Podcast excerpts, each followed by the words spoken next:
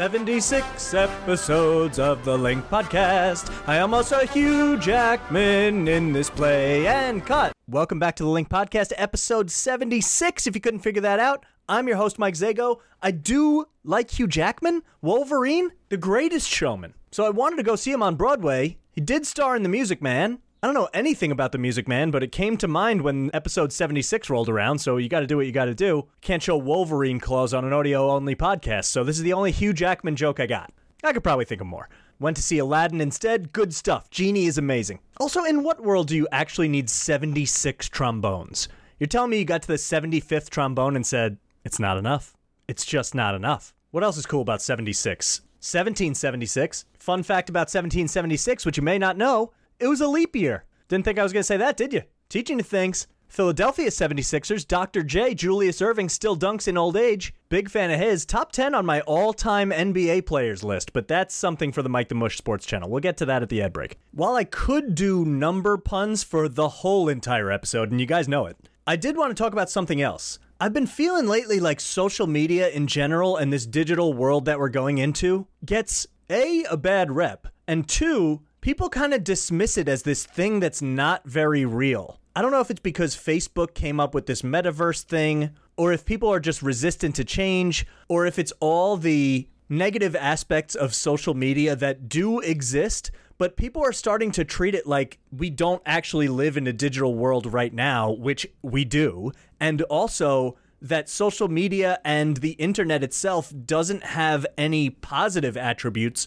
which it definitely, definitely does. I also heard a clip from the Joe Rogan podcast where he's breaking down the issues with TikTok, which we'll get to and is admittedly complicated. But he was talking about all the permissions that the app needs. And I have a background working in product on digital products, mobile apps, etc. And to me, all of the things he listed were somewhat explainable, at least. Now, that's not to say that people in this world aren't taking advantage of privacy laws and rules and regulations and selling data, and it's all very scary, and you should be careful about it. But I also do know that people work for these apps who are just trying to make a living and build features which people do think are cool, which then require some permissions in your app, which can be taken advantage of, and it's a slippery slope. Like, of course, we all know that if I start talking about waffles on the podcast and you're playing it out loud and your phone hears this, you might get an Eggo ad. And why do I say Eggo? Because it's one of the only words that my last name has rhymed with throughout my whole entire life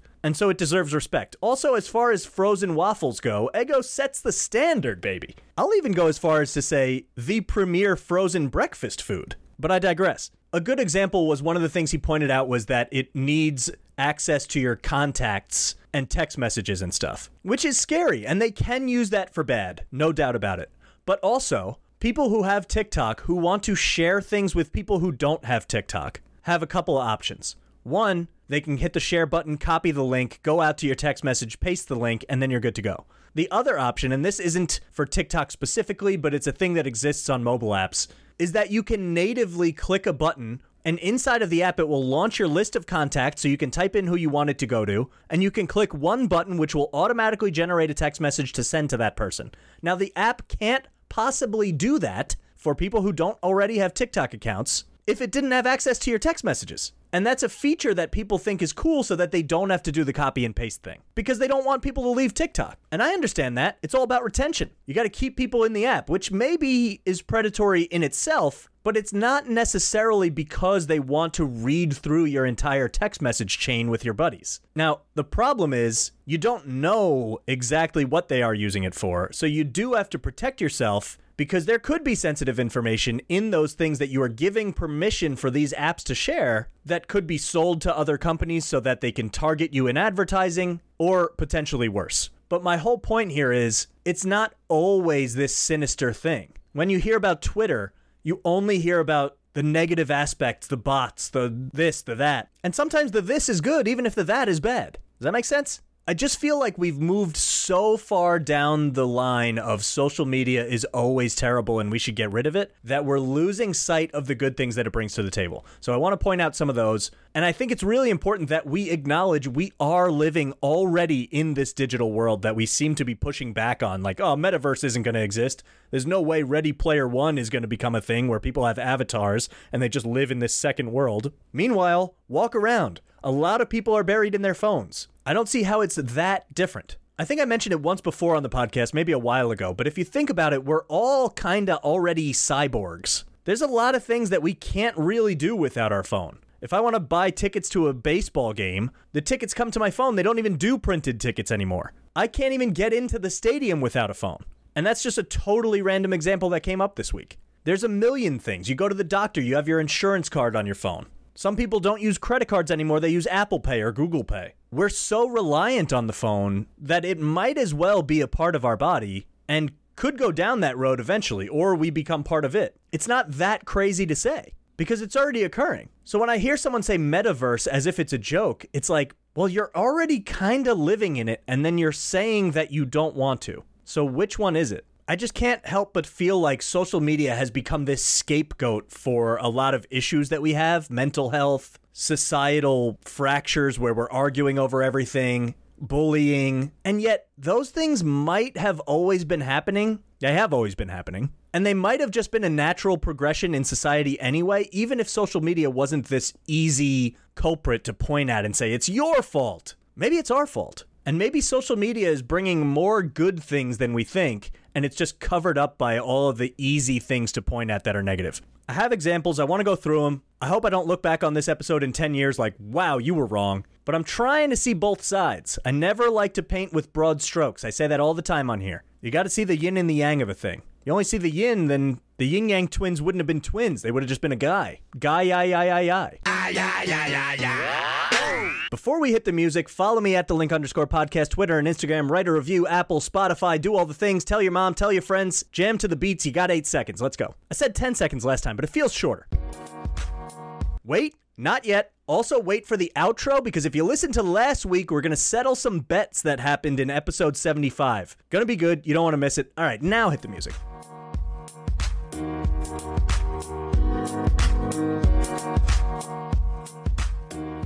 People hate Mark Zuckerberg, huh? It has to be because he looks like a robot. I get it. I do get it. It's hard to trust robots. I don't think he is one, but he has turned more into a robot. It's like Michael Jackson when he started to turn white. Mark Zuckerberg, part robot, but I called us all cyborgs, so I mean, fair is fair. If he didn't look that way, if Mark Zuckerberg looked like The Rock, people would totally trust Facebook and I wouldn't need to make this podcast episode. Nor do I think they need to be trusted, but they're still making cool shit. I gotta believe, maybe I'm naive. And part of him is definitely, I shouldn't say part of Mark Zuckerberg specifically, but part of Facebook as a company, which includes him, is probably understanding how predatory they are and prioritizing money over certain other things. I get it. I'm not painting it like it's this perfect thing. I just want to acknowledge the cool sides. And I honestly think of Facebook at this point as mega, mega popular, but it's also a legacy product, kind of. There's a reason they changed the company name to Meta, because they realized that Facebook is a product but won't last forever. There's too many social media products that could pass them by. It's like I was a shareholder in Netflix and I was riding high. And then a lot of other things come along and it's competition knocks them down a peg. They'll come back. I believe my money's not gone. I hope. I really thought Netflix and chill would ride them into the sunset. That lasted about uh, it lasted a while for a meme saying. It's tough. Think with your head, not your memes. So I do think Facebook has benefits which people don't acknowledge, and it seems like this boomer thing, and I get it, whatever. But that is because it's a legacy product. This is why they've moved on. I actually don't think it's their main focus anymore as a company. Not to say it won't innovate and they'll try to stick around and whatever. They tried Facebook gaming for like streaming and stuff. That flamed out. Facebook dating exists. It's a great product. They'll do stuff like that, but I even think that has gotten unnecessary hate. What? Because of fake news stuff? Whatever, dude. Don't click on links from walmartnews.com and then complain that it's not perfect journalism. Don't click on links from ivandragoblog.com. I would read that. Isn't Dolph Lundgren like a scientist? Yup, internet. Degree in chemical engineering from the KTH Royal Institute of Technology. Master's degree in chemical engineering from the University of Sydney, 1982. Fuck it, we're clicking on ivandragoblog.com. The point is, whole first blog post is just his emotional thoughts about Apollo Creed. The point is, second blog, how he's a real scientist and Bill Nye isn't. The point is, with the negatives come positives. I have kept in touch with so many people from college, from past parts of my life with family members. I can see their kids on a regular basis, or at least pictures. It's something. I understand Instagram has taken that over, whatever, but the point remains. It opened that up to us, and it still does. I have groups of people that allow us to stay in touch. My fantasy football group is a Facebook group. I write power rankings every week. They're hilarious. I've had to come up with anti Tom Brady puns for a fucking decade. You think that's easy? No, Facebook allows me to do it. It doesn't, but you know, the talent is mine and I post it there. I think there were great things about it. I still think it's worth using. I actually like Facebook Messenger. It's a good product. If you didn't have to tie it to a Facebook account, I think it would be wildly popular, but why would they do that? And I think it's just a scapegoat for everything. There's so much like fear mongering around Facebook and social media about bots and about foreign affairs, especially Facebook. And it's like, that's just the internet in general. You gotta be aware of where you are on the internet. No different than you don't go into a back alley in Fallujah and just walk around like, this is going to be fine. Maybe it is. Maybe they have good food. I'm actually intrigued. I felt kind of bad, so I looked up that the Iraqi National Museum is in Fallujah, so maybe there's a back alley around there. Still, just know what you're doing. It's not the platform that matters. So all those issues I kind of just put on the internet and people in general, and they get pinned to specific outlets, Twitter too, like it's their fault that people make shit up or bully other people? And can they do a better job at improving the ways they react to that and the algorithmic hiding of those kind of things? Yes. And I think that's what people have problem with because their algorithms, I believe this is true for Facebook and Twitter, it's how I interpret it anyway, are based entirely off of obviously interaction is massive. And generally on the internet, a back and forth interaction is going to pump your numbers up per minute so much that that is going to fly up your algorithm no matter what you do.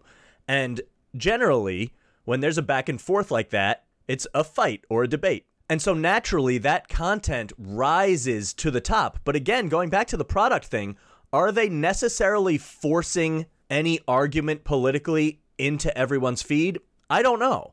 There's got to be some of that, and it can be improved. But also, if I were building an app, the logic that I would definitely use, if not just a chronological timeline, which they do generally offer that option now, I would probably have it be based on interaction with that post. And that kind of seems like the same thing. So I don't I don't want to say it's not intentional, but I do think it's very reasonable that it's a byproduct of how the internet works when you're trying to improve the product to put things in front of the customers that everyone is talking about. Because that's how you get things in the zeitgeist, right? The same thing is true when a television show comes out. When it's the Stranger Things finale, you see those posts everywhere, everywhere, everywhere to the point where there's spoilers, which is also a bummer. But it's because there's so much interaction with people in a community of a thing that is growing on the internet, and Facebook understands that, and so does Twitter, and so do all the social media companies. So they throw it to the top of your page, which, by the way, you probably do want to see stuff about that. So you got to see both sides of this. And there has to be an actual technological improvement made. And I think they're using AI to try to figure that out, which is scary in its own right, but that's neither here nor there. Well, it's kind of directly important. But Still, they are trying to improve that actively, or so they say, which they should be, because even if selfishly, you must trust that what these people want is money. The CEOs of these companies are trying to make money. So that's why they're selling data. They don't actually care about your privacy. That's not a good statement. It's also not a bad statement. It's just true. They don't care in either direction. But I do think that the winner of the rat race or the next level of the rat race, why do they say, do races occur with rats as the participants? Horse race has a different connotation. Huh. The winner of the race is going to be, in the short term anyway, or at least in the public view, which is monetizable, the person who does figure out how to have this right algorithm that also genuinely is doing a thing or trying to do a thing that is helping people's attitudes towards this platform like genuinely trying to protect people, like coming out with an AI that can somehow understand when a thing becomes dangerous or too combative and pulls it down immediately. Something like that. It's a terrible example. Also, this is how Terminator starts. But Terminator 2 is better than Terminator 1, so what are we really worried about? It got better. I want to see the T 1000 running around and morph from like a turtle to a bigger turtle like Bowser. Granted, the T 800 had a lot of staying power. I think that's what people want. They're honestly scared that if we move too far forward technologically, and I don't blame people for feeling this way, that we're kind of going to lose control of it, either in a doomsday scenario kind of way or in a way that shifts society so much that you don't really recognize it anymore. And I can understand older generations feeling that way, but I wonder if the younger generations really will. Because it just seems inevitable. It's like social media is not any different from people just interacting in big groups, except you're so much more connected that those groups become fucking massive. And so you couldn't even fathom what it would be like to hang out in that group in person. But I think the dynamics would work pretty much the same. If you look at a city, which is generally just people in one giant group trying to make it stay on track, right? There's so much corruption in the politics of the city, in the underbelly of the city. There's crime, but then there's also great things. There's housing where you can feel comfortable. There's people helping each other. There's art. I kind of relate that the same way to social media. It's like a big group, but you have to understand that in a big group, there's gonna be really good stuff and really bad stuff. There's gonna be the back alley shankings like in a city. I don't know what city I'm thinking of. Fallujah or prison, which is basically the really ugly conversations, the bullying, all that kind of stuff in the deep in the comments sections. By the way, this has happened on forums forever since the internet begun. Began? Began it's not unique to social media. We need to stop giving social media like it has all of the credit of the internet in general. It's ridiculous. And then you have the corruption at the top, just like in the city. This analogy continues. I'm almost done with it, which is the ownership of the platforms and the censorship and all that kind of stuff. It happens in real life too. It's no different. This is just people being people. And then you have the good stuff, which is the artists, the content creators, the really cool podcasts you might watch, or the people that make videos for that social media platform. And then you do have people helping people. How many posts do you see on your Facebook of someone sharing a missing persons and then they get found? And it's like, thank God we had this many people looking for them this quickly, and you didn't have to put posters on a phone pole, phone line pole. Is there a word? Google says utility pole. No one says that. You don't have to put posters on a street light and get a couple hundred people to see it. You can blast it out to the internet in general and a larger, larger community. But I just think this is stuff that humans do. We need to fix the stuff that humans do, which is hard in big groups as well. But fixing social media seems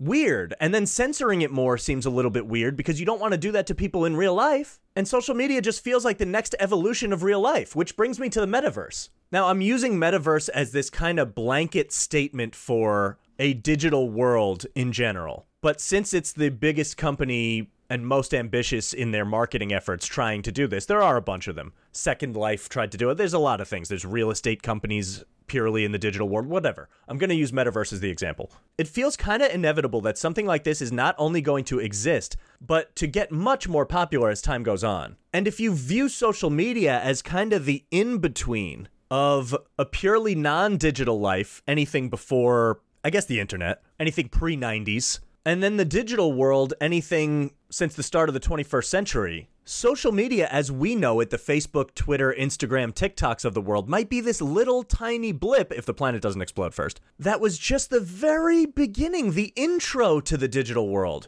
That feels much more likely to me if you zoom out and look at our society from the start to the finish, whenever that may be, it does feel like the difference between a non digital world and a digital world is a big one, but we have already made that jump with the start of the internet. There's no turning it off, I don't think. And so, social media being the lead in, this simple posting text as your status, but having your own account that people can see that is not in person. So, you have this virtual version of yourself which absolutely exists on all social media platforms. That is what they are. It also exists on your email. It also exists on your fantasy football league, where you post comments on the message board. Anything on the internet, this is a virtual version of yourself. It is generally not tied to your actual physical body. Rarely. Sometimes it can be, in the form of like a Fitbit or something like that. And it actually feels like we'll close that gap too. I think Elon Musk is making like the Neuralink thing, which you put a chip in your brain and it basically digitizes your brain. Anyway,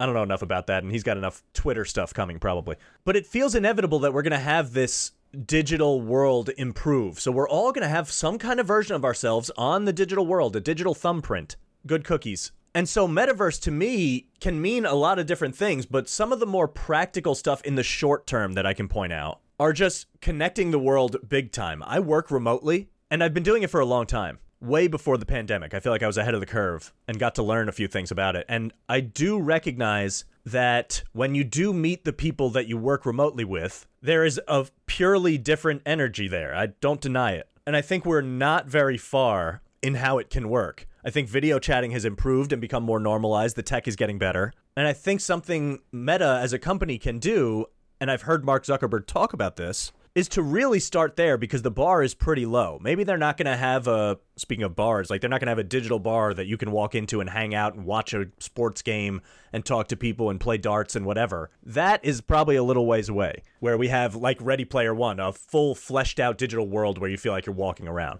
But in the interim, he was talking about a group work meeting where there were a lot of people and how it currently feels so detached because you're just a little either face on the screen or a picture a lot of the time. And he described one single example that made me think like, "Oh, there is a lot of room to grow here." And it was that if you're in a room with 20 people during a meeting, you can lean to the person next to you and whisper something, and proximity matters. Your spatial awareness and hearing changes, and speaking for that matter. So he was talking about an opportunity to enter a group meeting by digitally walking into this room and picking a seat next to another person where you can have that whispering conversation and the other people won't hear you, which means you need a visual element to it too, which they're working on. And so I'm not going to list all features of the metaverse, or I'm going to try not to. But that is so fascinating with no downside. It's just about making that digital connection more haptic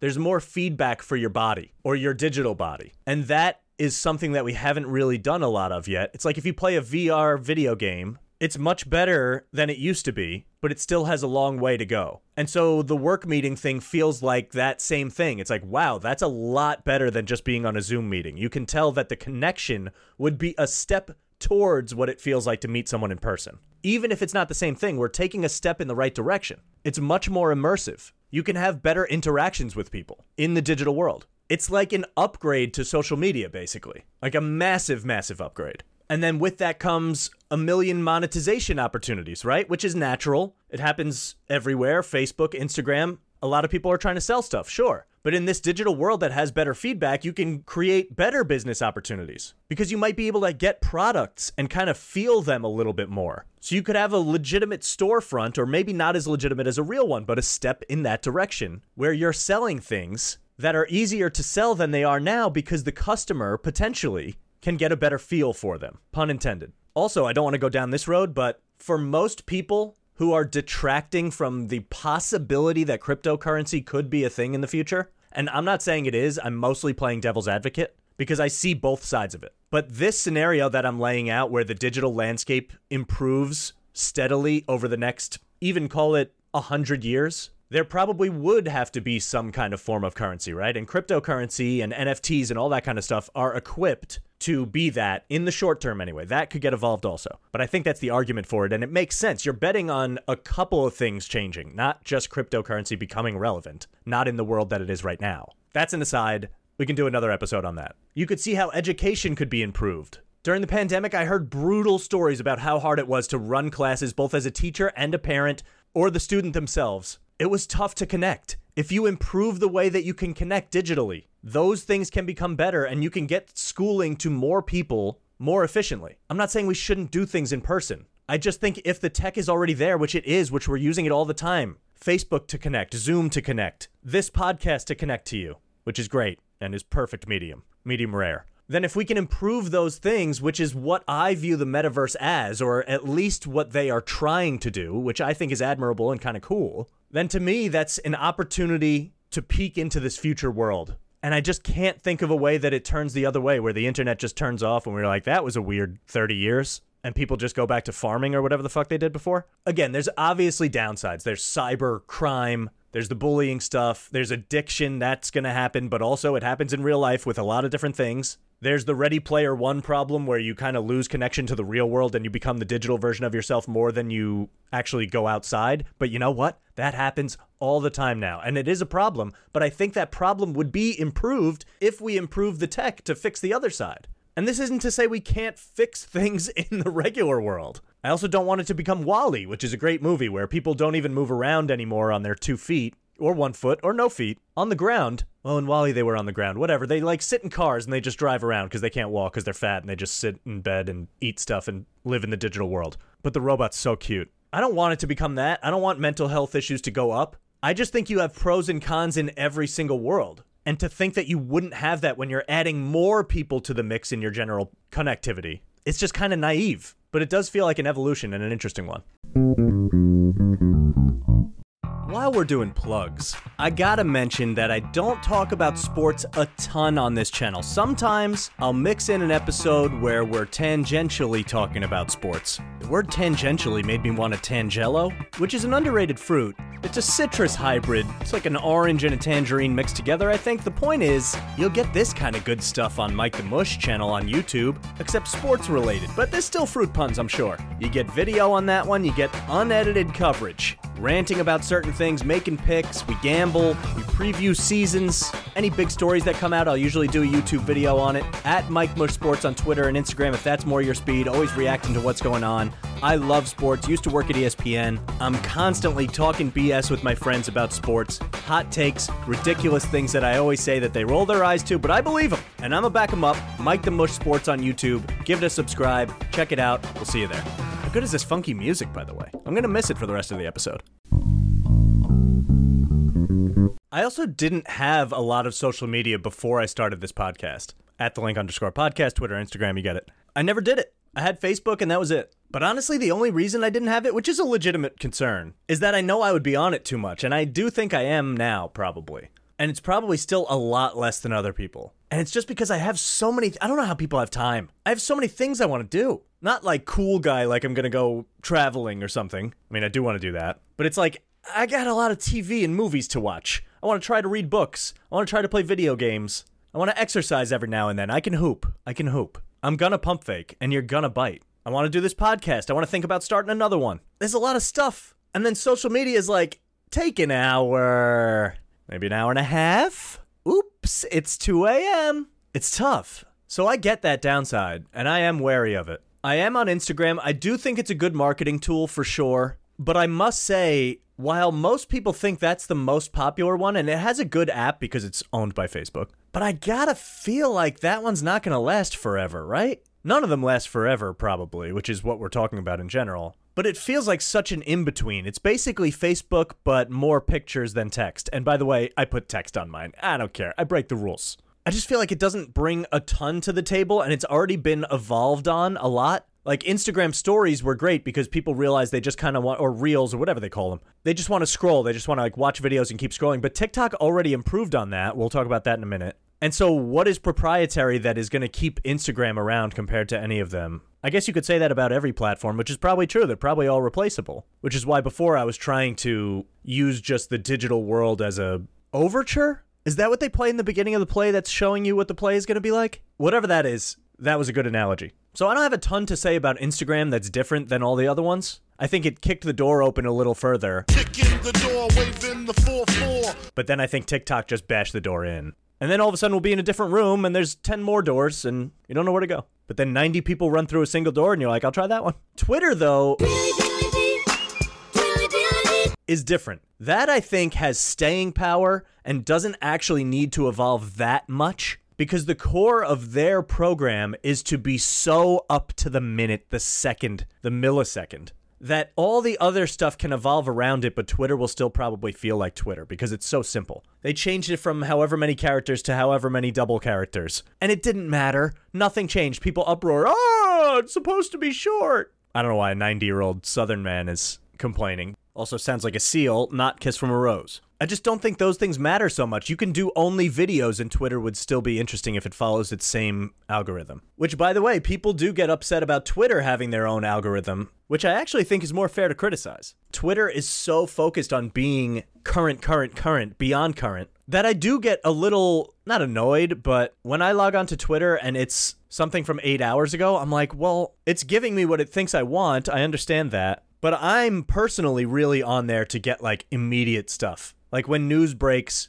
everyone wants to be the first person to see it, or you at least want to know about it right away because you live in this connective world. News is breaking in Fallujah, and I'm getting it two seconds later. Most people go to Twitter for that, and then everywhere else aggregates from Twitter. Sports news is the perfect example. If there's a trade or a free agent signing or an injury, you it always breaks on Twitter. Always, always, always. There is nowhere else that it breaks. Unless it's said in person, if it's digital, it's coming from Twitter. That's just one example, but it's what Twitter is based upon. And so all the other stuff, the bots, which I do think there are a ton of, and I find it really interesting that Elon Musk wanted to buy it. And I kind of think it was all a ploy just to force Twitter to say how many bots they have, and then he's going to try to skedaddle out the door, but the courts probably won't let him. Whatever. I am intrigued to see how many bots they have, and it is a problem, and it should be fixed, but I think it can be fixed. And then you'll be left with the core, which is just a strong tech for immediate connection. So I think Twitter brings great stuff to the table. I know people call it a cesspool because if you go into the comments, it's disgusting. There's bullying, there's bad things being said.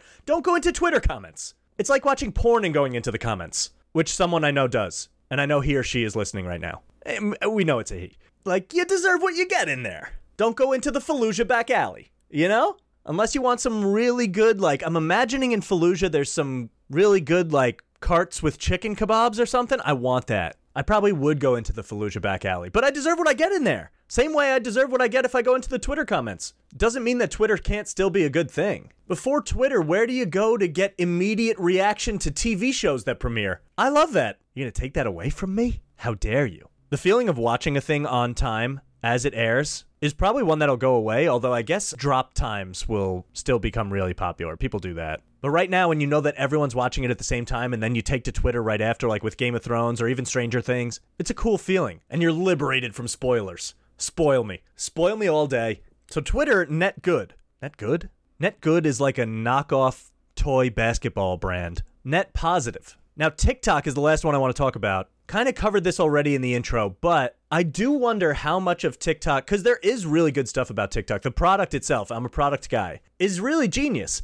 There's no downtime and there's no fluff. Content, swipe, content, swipe, content, swipe, content, swipe. And that's how you just stay in forever. There's nowhere to get lost. There's no real navigation necessary. A lot of people don't even use the search functionality. The sharing is really fast. There is comments, but I don't find myself spending any time there it's just really well thought out and built. And I think even if there's something sinister happening with the data that they're collecting, I am at least able to remove myself from that enough to respect the people that built the app. Most people probably aren't. Maybe that's just my world. But it's clean. It works really well. It's nice to use. I also like that you're able to share your own experience very easily and quickly and customizable. It doesn't feel like such a big barrier to entry that you're only able to watch other people's experience and not share your own. They do a good job of that, which a lot of apps don't, right? Like, I even think YouTube could be a little more user friendly. TikTok, quick and easy to record and edit. I feel like I'm cutting an ad. I shouldn't be, unless they're paying me. But it's a good product. And that's why you sit on it for so long. But it's much closer to YouTube to me than Instagram, Twitter, or Facebook. And somehow it gets thrown in with the other mix. It's just a content sharing hub. And like all the stuff about permissions on your phone and data security and sharing and personal information, those are valid. And I think because a Chinese company owns TikTok, people get more scared. But those concerns are also valid with the American companies. Google owns YouTube. You think they're not capable of the same exact stuff? And I argue that a lot of them are doing it for practical reasons, and then shady business dealings are getting done above board, only at the very top level, probably. Or maybe I'm naive, but I don't think there are borders on data valuability. And so if you're going to be scared for one company, you're already surrounded. And hopefully we can pass legislature to protect people and their information but there is going to be more connection in the world due to technological advancements for good and for bad. And so I just think it's silly to only view it as bad. It's a yin and yang.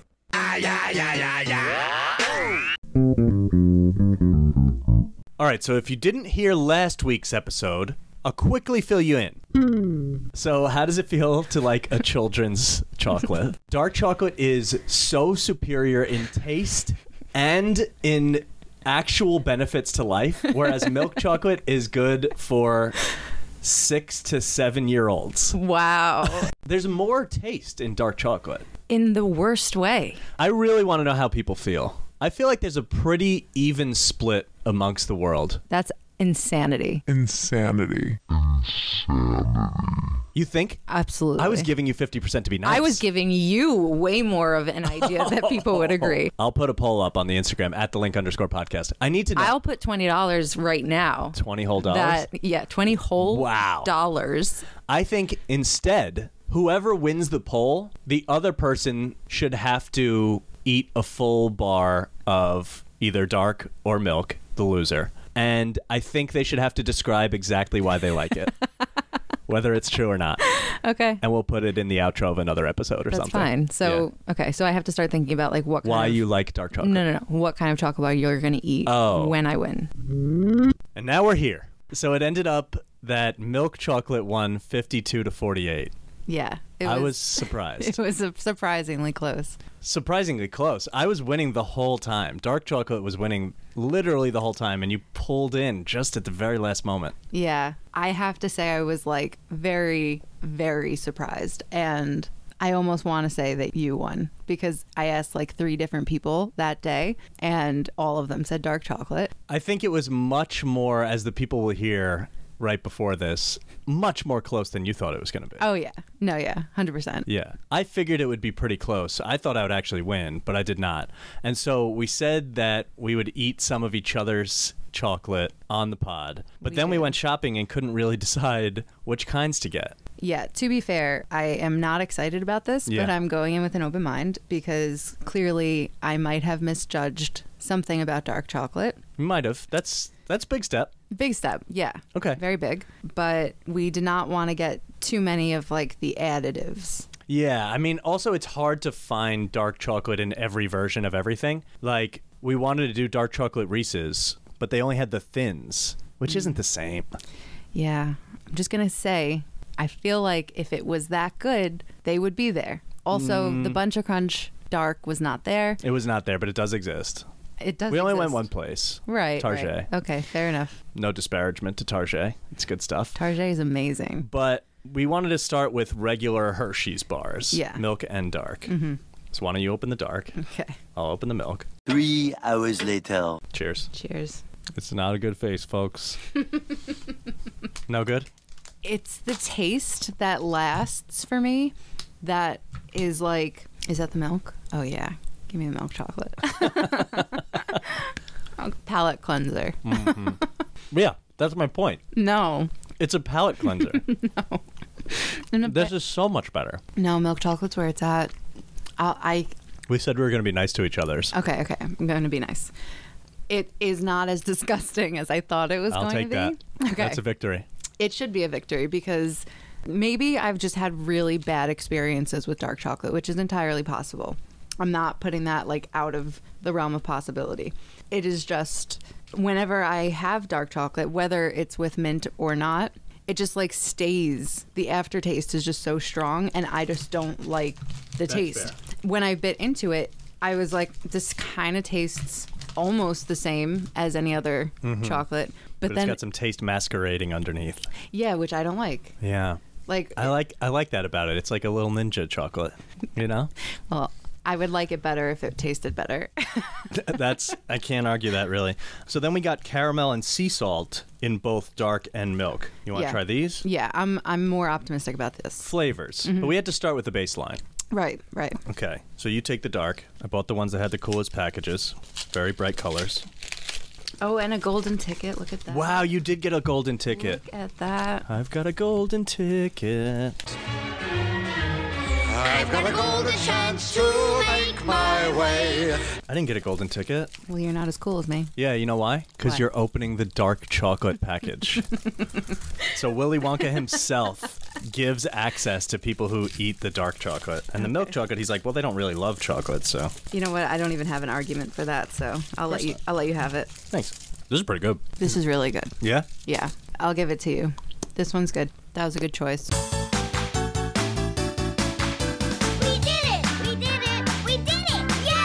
All right, wrap that puppy up. I'm the least excited for these ones now. So we got regular Reese's, full did. cups, no thins, no minis, no bullshit. Classic. Way to go. But they didn't have full dark chocolate Reese's, so we got a different brand. They are dark chocolate peanut butter cups, Justin's, and they are organic. Okay. Homegrown chocolate? I don't really understand how they're organic. Maybe well, the peanut. I don't know. do we go dark first together? Yeah, because you need to finish strong. So we'll finish with the good candy. Okay. Cheers. Hmm. It's not terrible. I'm actually surprised. It was also like different than a Reese's in A little good- bit. in like almost a good way. Yeah, Like, it's a little like harder, not the, as soft, The inside is, but the inside is still is soft. softer. Yeah. Hmm. Okay. Okay. I'm pleasantly surprised. So we already know what Reese's tastes like. I mean, we can eat one, but you definitely liked it more than you would have thought. Aside from the plain dark chocolate. Yeah, I can't do the plain dark chocolate, but I feel like that had to be the argument. It had to be plain dark chocolate versus plain milk chocolate. I guess so. But at first we were this did spark because I said dark chocolate Reese's. Right. And you said disgusting. right. Which it is not. Yeah, I guess that's fair. I humbly and graciously accept. I'm gonna say we're tied. Okay. like, I can live with that. I think we can end this with just saying that chocolate, regardless of what it is, unless it's white chocolate, is amazing. And that's because white chocolate is not chocolate. Correct. And we agree on that. Yes. Well, agreed. we brought it together at the end. we did. Not bad. Yeah, growth. Growth. Mm-hmm. You heard it, folks. Couldn't be a more obvious secret code word for everyone who listens all the way to the end of the episodes. And this one linked back to the last episode. A lot of linking on the link. But if you're one of the real homies, you listen to the end, you don't skip out, you do the outro, you probably want some chocolate, and you'll post the secret code word growth at the link underscore podcast, or you'll text it to a friend with the link to the podcast with no explanation, but everyone wants growth. There was a move in the Pokemon video games, growth, but nobody used the moves that didn't actually attack the other Pokemon. I mean, who's doing that? Strategy, I get it, but, you know, settle down. Use Vine Whip or something. In any case, when you do go buy dark chocolate, I hope you find a golden ticket. I hope you have a golden chance to make your way. And one day, if you're strolling around the metaverse and you see Willy Wonka's chocolate factory or a brand new chocolate factory that's extravagant and you get to actually tour in real life, well, digital life, but it's real, all of a sudden you'll understand the link between the two parts of this episode. I'm calling it. I'm going to the chocolate river and it's gonna be dark chocolate. And it's gonna be great, and it's gonna be clean, and it's gonna be delicious. Until then, one request for Charlie and Grandpa Joe tell the people exactly how I feel after convincing Laura that dark chocolate is not the Antichrist. We'll see you next week. Cause I'd have said it couldn't be done, but it can be done. I never dreamed that I would climb over the moon in ecstasy, but nevertheless it's there that I'm shortly about to be. Thank you.